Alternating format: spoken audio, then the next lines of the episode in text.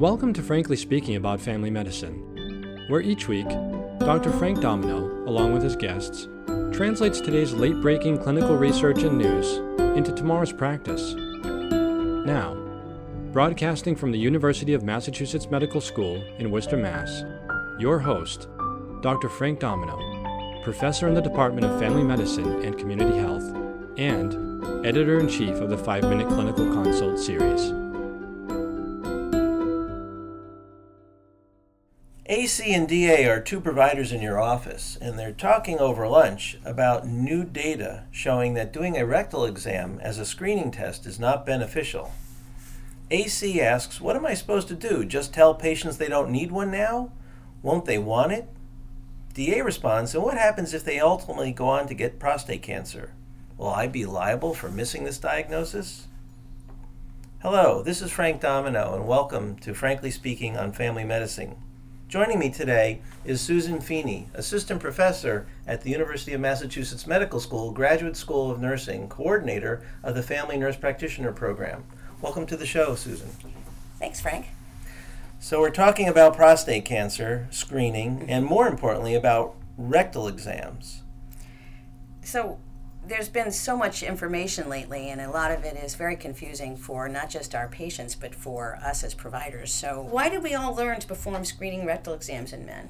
Well, um, certainly in my training in medical school, we were taught that that was part of the physical exam, and that one of the best ways to ascertain uh, both some stool material to test for blood as well as to check the, the prostate was to do a rectal exam on, on men. And gradually over time, that became okay, only do it on men over the age of 50 because that's when the risk of both prostate cancer and colon cancer went up. But that was one of those assumptions we made, and it was never tested back then. But I'm curious, in the world of nurse practitioner education, what were you taught? Well, we're talking 20 years ago, but we also were taught that it was part of the exam, and we did rectal exam of both women and men, and for the same reason. In men, we actually would we were I was taught to start at 40 um, as basically baseline information to get a baseline uh, assessment of the prostate, and also to do an assessment of the rectal vault and to look for uh, fecal material and, and to look for um, you know occult blood. Um, and never really being told about what that information, how that might impact the, um, the, the patient. Yep, I think I think we both had very similar experiences. So, what does the new d- data tell us? Well, um, this was a very interesting study. This was a large meta-analysis. Uh, I think one of the goals in medicine right now is to see if there is uh, an evidence base for many of the things we do, and that was the goal of this this study. They they were able to find seven studies looking at nine thousand men who went ahead and had both a digital rectal exam and a prostate biopsy. So we were we were certain whether they had prostate cancer or not. And they found that the sensitivity of doing a rectal exam, a digital rectal exam was 50%, meaning that you know at least half of the time we had um, some finding on a rectal exam, it probably was insignificant, certainly with regards to cancer. The positive predictive value of a digital rectal exam is 40%. That means if you have an abnormal rectal exam, 40% of those people will actually have an abnormal prostate and maybe some disease, but that means 60% do not. That, that's uh, really amazing, but I don't find it surprising. Do you? No, I don't. It's a very subjective test. Um, we have varying degrees of sensitivity, and especially in the primary care world. Now, this this study was done um, with a focus on primary uh, care providers. It was not necessarily a urologist that spends you know 80% of their day evaluating prostates. And so I think the the data showed that there's no benefit to doing this part of the exam as a screening test. And so um, I've been telling patients about this now for some time, and the vast majority of them respond with some degree of, of happiness because they were kind of anticipating uh, getting a rectal exam, and this is one less thing they, they probably have to be stressed about. So, what do we tell our, our male patients as far as an ability to screen for prostate cancer? So, um, the U.S. Preventive Services Task Force still gives prostate cancer screening a D recommendation, which means they recommend against.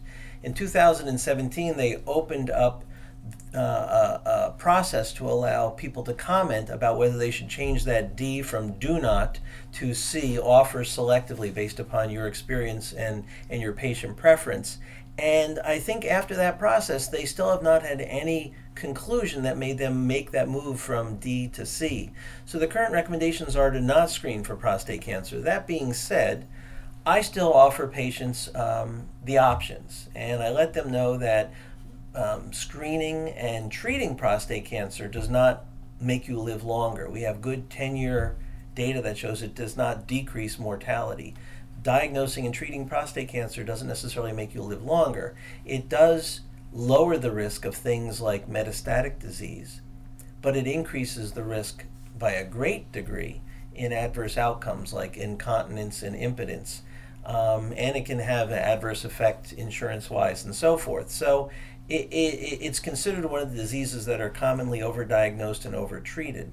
And I give patients the option if there's someone who's really anxious and wants to know everything about their health, sure, why don't we just obtain a PSA level on your next blood test? But if, if they're okay with reporting to you any change in symptoms and then testing, outcomes are just as good, if not if not better. What do you tell your patients? Um, I do the same thing. Um, it was easier back in the day when things were very black and white and we just tested everyone. But then again, we'd get these results and wind up chasing down rabbit holes, literally. Sure. Um, but you know, um, but the um, now it means that we have to, we really need to engage our patients, talk to them about the data in, in language that they understand, and, and make them part of the process. And, and I have found actually that most men are quite happy um, that they don't have to have the exam um, and that they know the, the signs that they would need to tell us or tell me about to be able to get the test. Yep, I think I find in my review of systems, I ask them about change in urinary frequency, dysuria, pain with urination, pain with defecation, any of those things. And I, and I reassure them that if they have prostate cancer and we find it and treat it, that, that the outcomes are better. Interestingly, there was parallel data showing that doing um, bimanual exams in women and rectovaginal examinations in women as screening tests, there was no data set that found that to be beneficial. Um, I haven't really found a, a discussion there yet, um, but I do think as we're screening less for cervical cancer, we're going to be doing less bimanual exams. And I have not done a screening rectovaginal exam in probably 20 years. Yeah, I, I haven't either. And I find that the bimanual exam, though, especially for women postmenopausal, um, they're starting to okay I, I understand i don't need a pap every year but why don't i i should have my uterus and ovaries. And sometimes i will tell them it's really a very difficult exam to do but i offer it to them if they want to knowing that it's going to give me a very low yield in most cases if there's no if they're asymptomatic. Yeah. I do think what you said earlier was very important that we make patients this part of this discussion process and i do think it's important to document that discussion in your notes um, one of the big challenges people have about not doing rectal exams is the worry about liability. And so I, I, I, say document that you've had this discussion offering the pros and cons and alternatives to screening and making sure that the patient is aware.